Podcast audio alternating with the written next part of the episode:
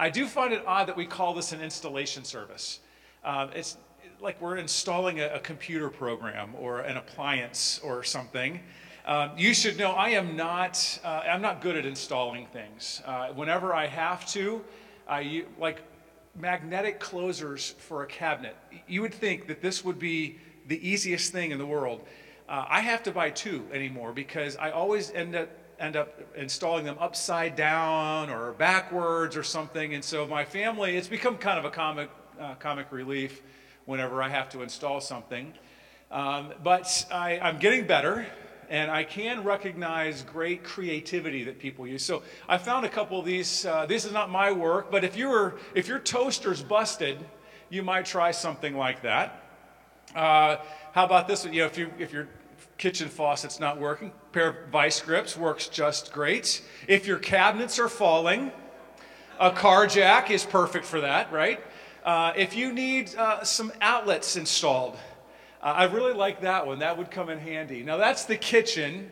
Uh, for bathrooms, uh, you really need to do some good measuring because uh, that's probably not going to work. Nor would getting into one, you just kind of cut that out there.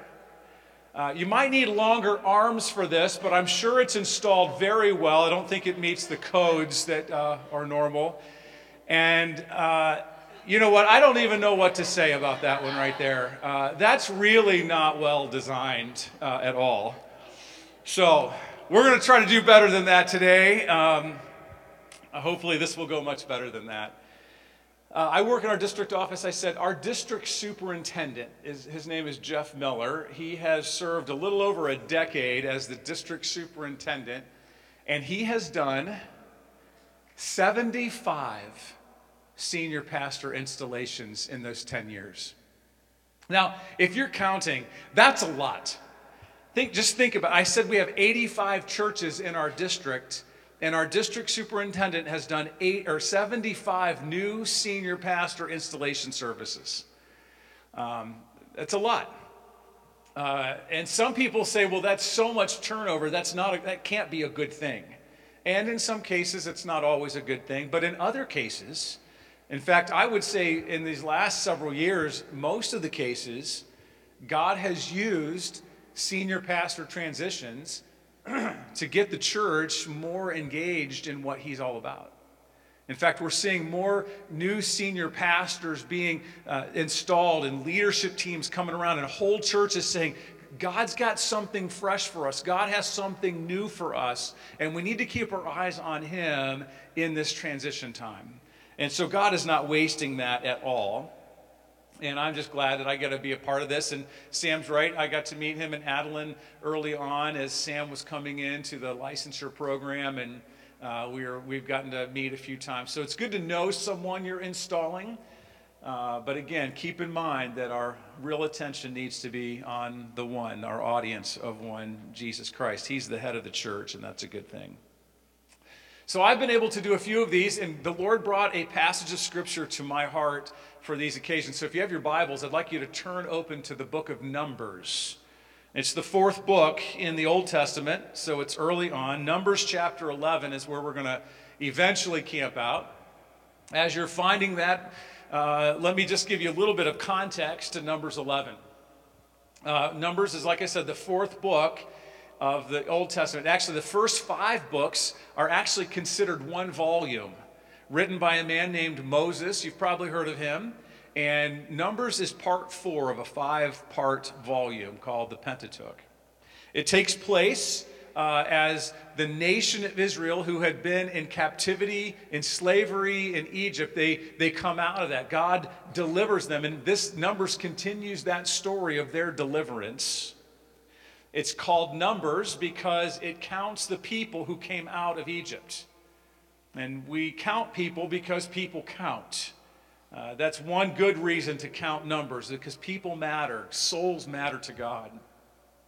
But Numbers not only tells us about the people that came out, it also begins to tell us about the places that they traveled because they wandered in the wilderness for almost 40 years. And so it tells us of the places where they went. It tells us of the events that transpired. It it tells us the new practices that this group of people were learning how to follow God. They hadn't known how to follow God, and God was giving them his laws. And so all of this is happening. But when Numbers begins, it happens really close to when they came out of Egypt, just two years into this 40 year journey. So it's early on. And I do want to say that Numbers is not really about leadership transition. When I got to do my first senior pastor installation service, I thought, okay, God's going to give me a good passage about transition in leadership. Say, like when Moses actually handed off leadership to Joshua. I thought maybe I'd get a, a passage in Joshua. But Numbers is not about leadership transition, but it is a book about leadership. And, and your church is needing leadership um, maybe more than ever at this time. Now, Moses is clearly the leader, and he will be for 40 years. But he's beginning to prepare the way by letting God use him to expand the influence of leadership. I want to show that to you from Numbers chapter 11. So, this is going to show us uh, leadership. Leading God's people is about three things. I'm going to do the first two quickly. The first thing, leading God's people drives you to God's leadership. It will drive you to God's leader. It should drive you to God's leadership. And if you have your Bibles open, you'll kind of, if you actually look back in chapter 9, at the end of chapter 9, you see that God led his people with the pillar of cloud by day and the pillar of fire by night. Have you heard that story? So they, they knew when to move and they knew when to wait. You move into chapter 10 and you see, if you have a heading there, it says the silver trumpets. God actually gave the nation of Israel two silver trumpets when one was blown, all of the leaders had to come and report. And when the other one was blown, the whole church or the whole people, the whole assembly had to come. That God was announcing something or there was a crisis. And so God was leading his people with these silver trumpets. If you move into uh, chapter uh, 10, verse 11 and following, you'll see that God actually is the one who's speaking. And verse 13 says, By God's own command, the people moved and were led. And then by the time you get to the end of chapter 10, in verse 29 to 36, you'll see the Ark of the Covenant.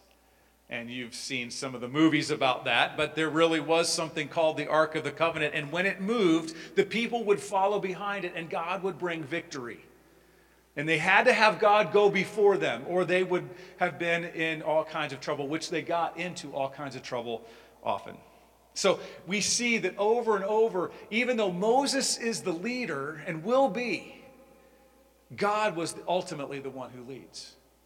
And I just want to say that on this senior pastor installation service, that ultimately Moses wasn't their leader, God was.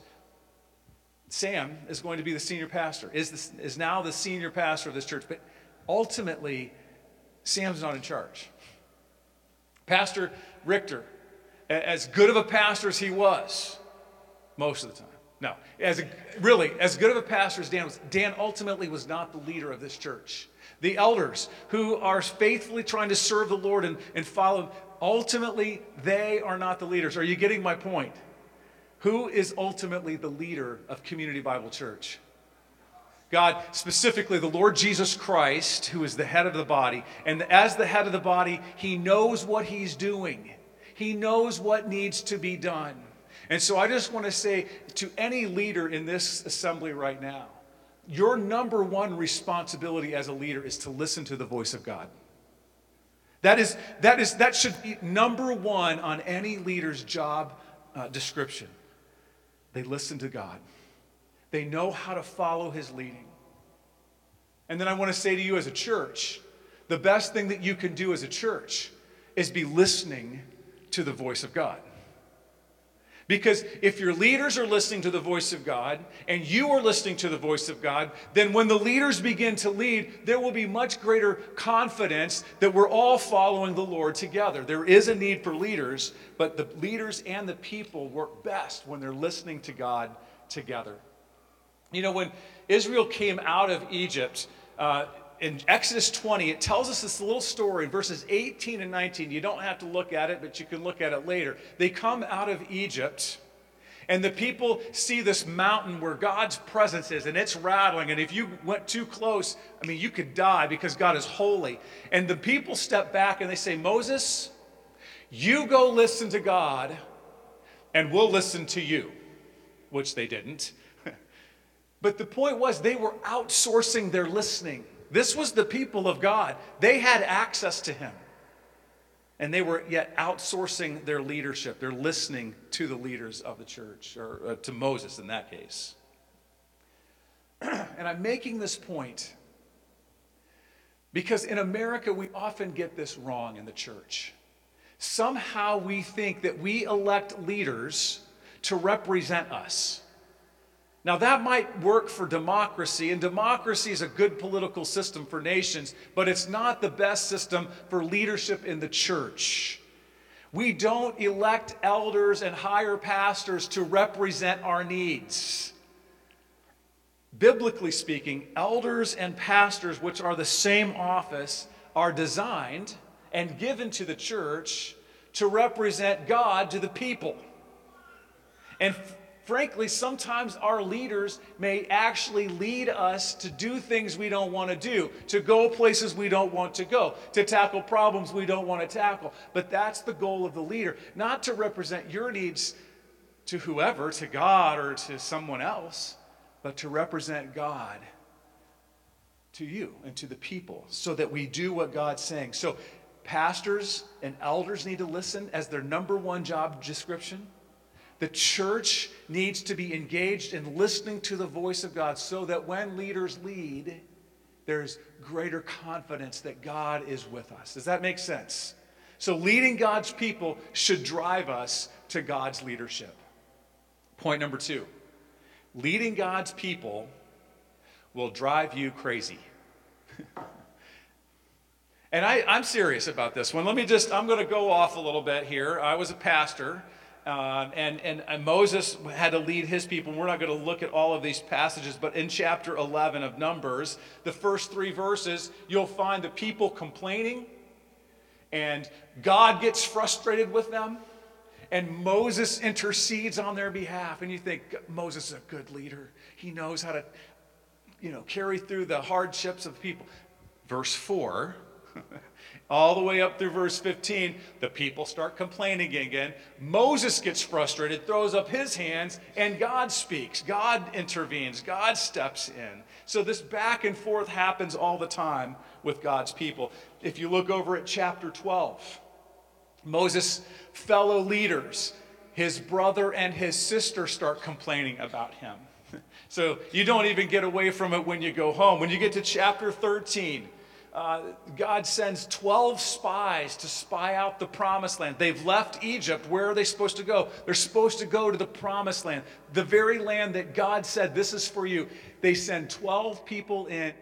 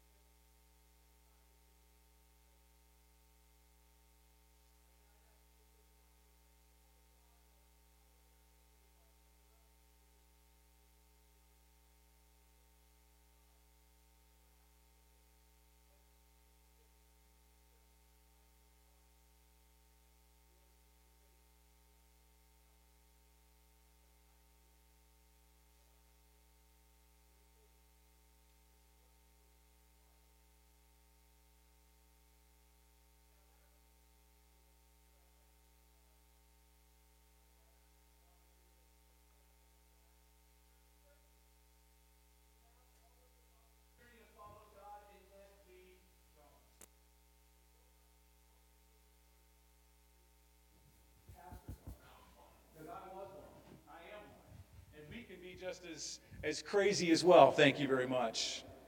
One day, pastors can be the most spiritually mature people. The next day, we're having a temper tantrum in a board meeting. One day, we are filled with faith and confidence that God's got this. The next day, we're curled up in the fetal position under our desk, you know. One day, it's, I will follow you, Lord, no matter what. The next day, you're checking monster.com, looking for a mechanic's job or something. Go to installation of appliances. I don't know what it is. But listen, the, the good news is that God knows this about us. He, God's never surprised when we go when we go astray. And he doesn't like it. He's disappointed. He's grieved. In fact, throughout the book of Numbers, God actually gets frustrated. He gets, he gets angry with his people. And I think he does it because he cares. We, we don't usually get angry or frustrated about something that we don't care about. God, God cares. He cared about Moses. He cared about the people. He cares about the church. And I just want to say that if God is ultimately the leader, which he is, you can navigate the craziness of being a part of God's family. Because leading God's people can drive you a little crazy at times because it doesn't always work out. Things don't work out the way we think they should. We're the, we're the church, for heaven's sakes. It should be easy here. And so I just want to say to you on, uh, on Sam's behalf, I'll start with him, is that don't expect Sam to be perfect. But for heaven's sake, do not, do not expect him to get everything right, or, or Adeline as well. Don't, don't expect the rest of your staff team to get everything right. Don't expect your elders to have everything nailed down perfectly. It just, it just doesn't work like that. But what you can do is this you can be faithful, faithful to God, persevere as the people of God, and you must be forgiving and forbearing as a congregation. That comes from the fruit of the Spirit, you know, the, the ability to have love and peace and patience and gentleness and kindness. That's a fruit of the Spirit, and it enables the church, it enables the people of God to be faithful to Him and forgiving and forbearing with one another. And that's how God begins to, to advance his kingdom because the world doesn't understand that. So that's just to start. And I'll, I'll, I'll close now with this main point. And we're actually going to read the scripture now in chapter 11. Because leading God's people will drive you to God's leadership. It will drive you crazy, but ultimately, and this is the main point, it drives you to dependence on the Holy Spirit this dynamic interaction we have with God. So follow with me, chapter 11 of Numbers, starting at verse 16. I'll give you four uh, subpoints here. The first, from verses 16 and 17, the Lord said to Moses, Bring me 70 of Israel's elders who are known to you as leaders and officials among the people. Have them come to the tent of meeting that they may stand there with you. I will come down and speak with you there, and I will take of the Spirit that is on you and put the Spirit on them. And they will help you carry the burden of the people so that you will not have to carry it alone.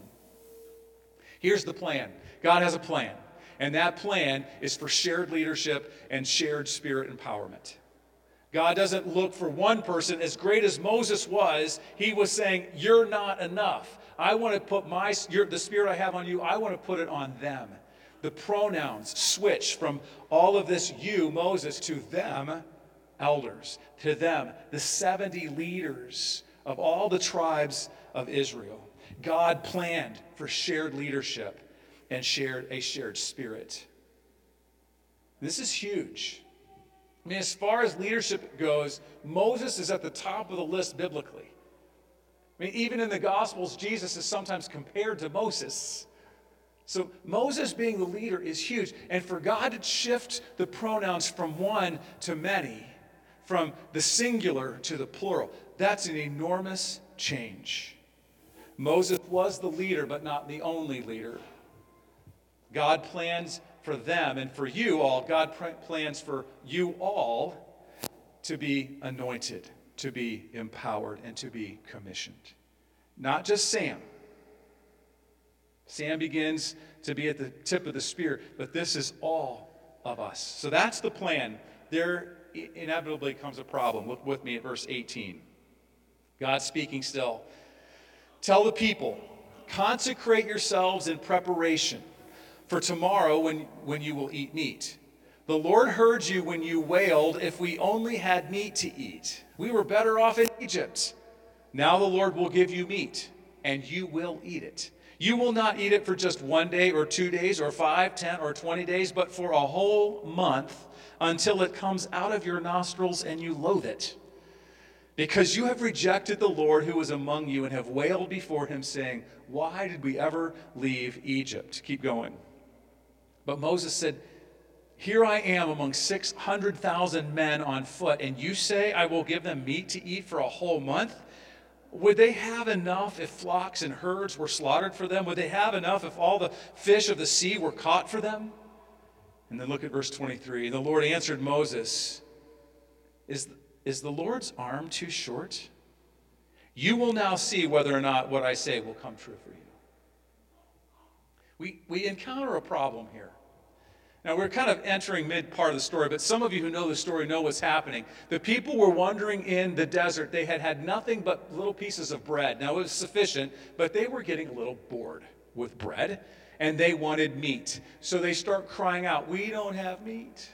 So, what is the problem? Well, from the people's perspective, the problem is that we don't have meat. Their bellies were crying out for some other kind of food, they wanted more. But that's not Moses' problem. Moses' problem is you pick this up uh, in, in verses 21 and 22. Moses says, What am I supposed to do with this?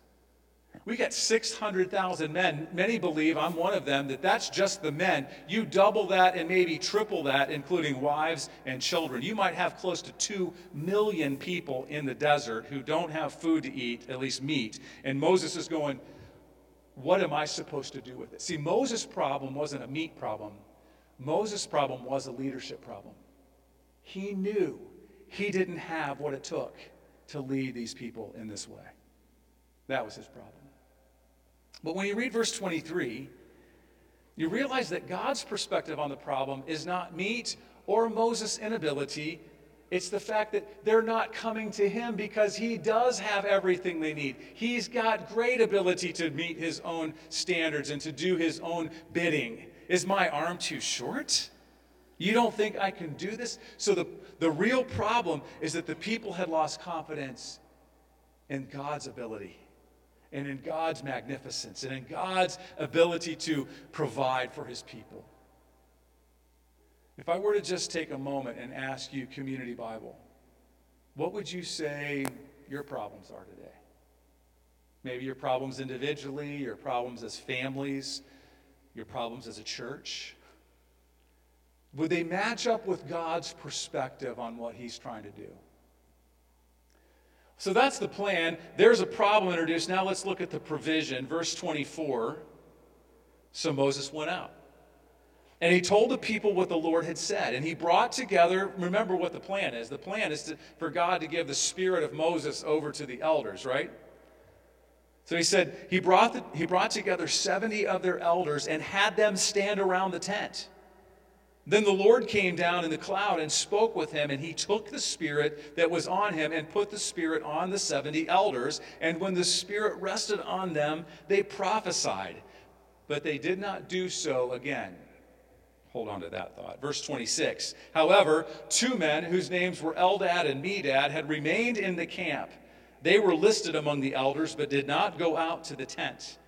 Yet the Spirit also rested on them, and they prophesied in the camp.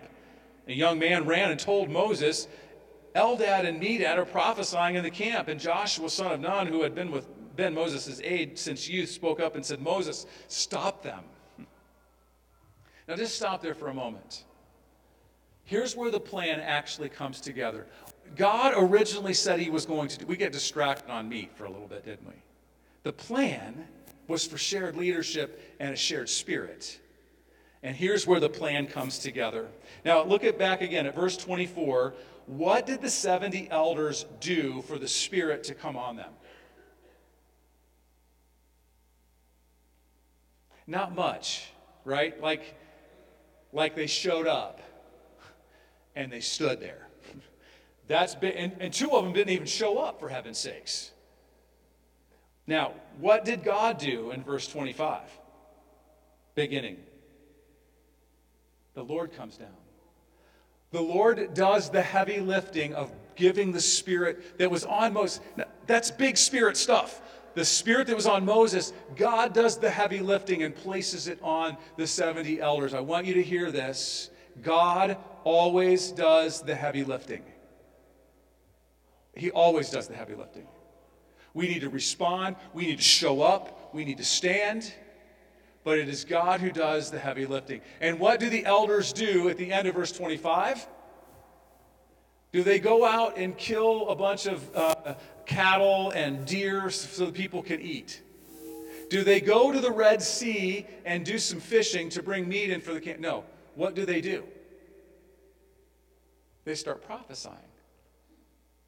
Now, if you're the people and you're going, oh, God has showed up, where's our meat? There's a problem there. It's, didn't it seem, wouldn't it have seemed to the people as if God didn't meet their needs? But we have to get the right problem in view. So I want you to hear that the plan is that God wants, in transition and in leadership, God wants to give his spirit to many. When God, listen, hear this one. When God gives his spirit to his people, it's not necessarily to solve their problems. It's meant to show us how sufficient and how great and how awesome and all of God's abilities. It's meant to lift us up to God and re, uh, restore our confidence in Him. That was their problem. They had lost confidence in God. And churches, that happens to us all the time as well. We forget about our audience of one, we start to make it about us. So when God gives His Spirit, it's not always for the problem, but it's always for the people. Earlier, I said that the number one job description of your leaders is that they listen to the voice of God. The second thing that should be on their job description is that they are filled with God's Spirit. You do not want even good leaders who are not filled with God's Spirit.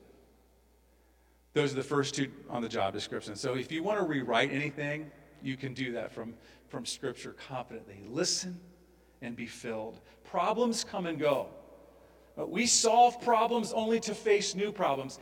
Actually, when I was a pastor, we thought we solved problems and then we had to solve them again because they just kept coming right back. It was like we were on this hamster wheel of problem solving. Sometimes God gives problems to lead us somewhere else, to lead us somewhere new pastoral transition can be a crisis. It can feel unsettling. God provides these times to drive us closer to Him. So the plan was for shared leadership. The problem was that they couldn't fully discern what the problems were. So God comes back and provides the answer that He originally set, which gives us then one last thing for us the promise. There's a promise here at the end of this passage in verse 29 he replies to Joshua, who says, You know, stop these guys. And Moses says, Are you jealous for my sake? I wish that all the Lord's people were prophets, and that the Lord would put his spirit on all of the people. Those 70 elders got the spirit that was on Moses, but it was just for a time. They only did this once, it didn't keep going. You and I should know the rest of the story that by the time you get to the book of Acts, in Acts chapter 2 in particular, the Holy Spirit comes on all of God's people. And we are now living in the day of promise. So, on a senior pastor installation day, I say to you, church, have greater confidence in God than ever before. Begin to dream more colorfully than you ever have. Begin to trust Him more deeply than you ever have. Don't put all of your uh, expectations on Sam and Adeline. For heaven's sakes, that's not God's plan. God's plan is to take this moment and this time to raise up and identify and commission one leader to say, God has great plans for Community Bible Church. Now that I'm in our district office, I get to look back a little bit and I get to see this whole Mansfield area. God is doing some significant things in this area just through the alliance, just through our movement, let alone others. God's got greater things in store for you.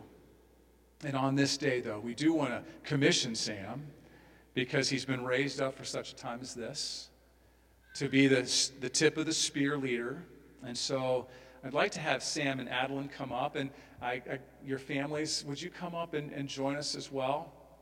And if our elders and the uh, elders' wives would also come, we want to spend a little time in prayer uh, over Sam and Adeline. Uh, yeah, come right here to the middle, and uh, so we can get around you. God's leadership is for during the crazy. Uh, it's for these uh, times that don't make sense. Uh, it always leads us to God's leadership. And together with these folks around you, it'll be through the power of the Holy Spirit. Before we pray, I do want to just hand this to you, Sam, as a uh, just a reminder. This is just a simple clay pitcher, and maybe it refers to the third point on a job description is to be a servant, a servant leader. Jesus took a pitcher, a basin, filled it with water, and washed his disciples' feet. And so uh, may this be a reminder to you to be a servant, to wash the feet of those that you serve. So, um, a couple from Community Bible are going to pray, one for Sam and then one for their family, and then I'll close in praying for you and commissioning you as a church. Would you stand, though, during this time? And um, sometimes churches feel a, a, a little bit closer if they can just kind of just stretch out a hand symbolically as if you're standing here with us and reach out a hand if you feel so led. And let's lay hands on these two. And Phil, if you'd start. Thanks, guys. Lord Jesus, we, uh, we come to you humbled uh, that we can fall in behind you and follow your leadership. Lord, I, I lift up uh, my brother Sam uh, today to you. Uh, Lord, commissioning him not just uh, as a leader here, but Lord, sending him into battle. And Lord, we know that there's a spiritual battle ahead. Dennis mentioned what's going on in Mansfield. Lord, that we are seeing victory not just within the Alliance, but with other churches that are moving alongside of us. Lord, when that comes, we know that a spiritual battle will follow. Lord, we know that this will not be easy. But that's not why we follow, Lord. We follow you because of who you are. And I know that that's Sam's heart. And I'd lift him up that you will just continue to give him discernment, patience, perseverance. Lord, I thank you for his heart uh, and how he has been called to us so clearly. Lord, for the, uh, the people that are here with us. Lord, we, we all want to come alongside Sam. Uh, this is not Sam's church. This is the church of Jesus Christ. And we give him all the glory for what he will be doing through Sam, through the other leaders that lead with Sam, from all of us, Lord. We pray these things in your name.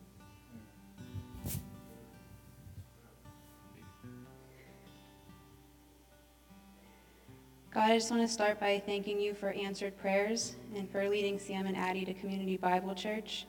We thank you for all of our church leadership and just for always providing for us. God, I'd just like to take this time to lift Addie up to you and just thank you for her. I thank you for her obedience, for her friendship, and for her love for you, God.